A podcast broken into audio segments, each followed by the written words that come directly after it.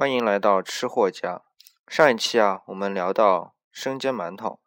反响非常热烈。那既然小伙伴们那么热烈的讨论生煎馒头，要不我就再把它多说一点吧。有的朋友就问了，大湖春的生煎馒头可不是褶子朝下的哟。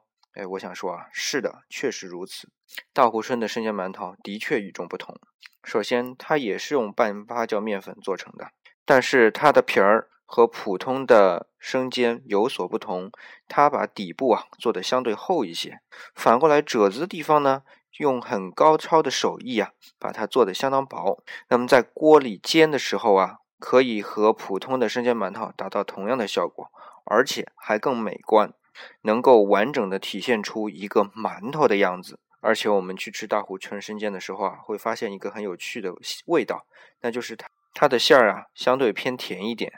其实这种褶子向上的生煎馒头在上海还有很多。不过呢，大多这种褶子向上的生煎馒头在比较高级的饭店里边会呈现，而且用的皮就不是半发酵的面粉做的啦，他们经常用全发酵面粉。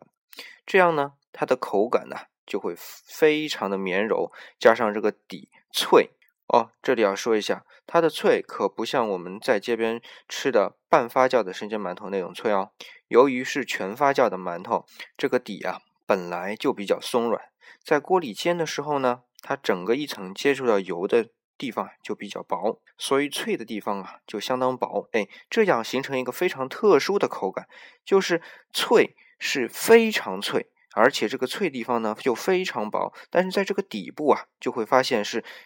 薄和柔是混合在一起的，当你嚼下去，这感觉就非常不一样了。那至于全发酵的生煎馒头的汁水呢，当然是没有了，因为这个面粉发酵的非常柔绵之后，它容易吸水，当然也是控制断生点。但是当它汁水流出来的时候，都会被面粉给吸收掉，所以在尝全发酵的生煎馒头的时候这种吸收了鲜嫩汁水的皮，在被你咀嚼的时候在味蕾上一遍一遍的冲击那么我们回过头来说一说，上海哪里能吃到好吃的生煎呢？当前最红的当然是小杨生煎了，它是属于半发酵的，但是它把皮做得非常之薄。另外前面提到的大湖春当然也是很有特色。我这里还要提一家非常有名的老店，那就是吴园饼家。大家可能都知道他们家的蟹壳黄是非常有名的，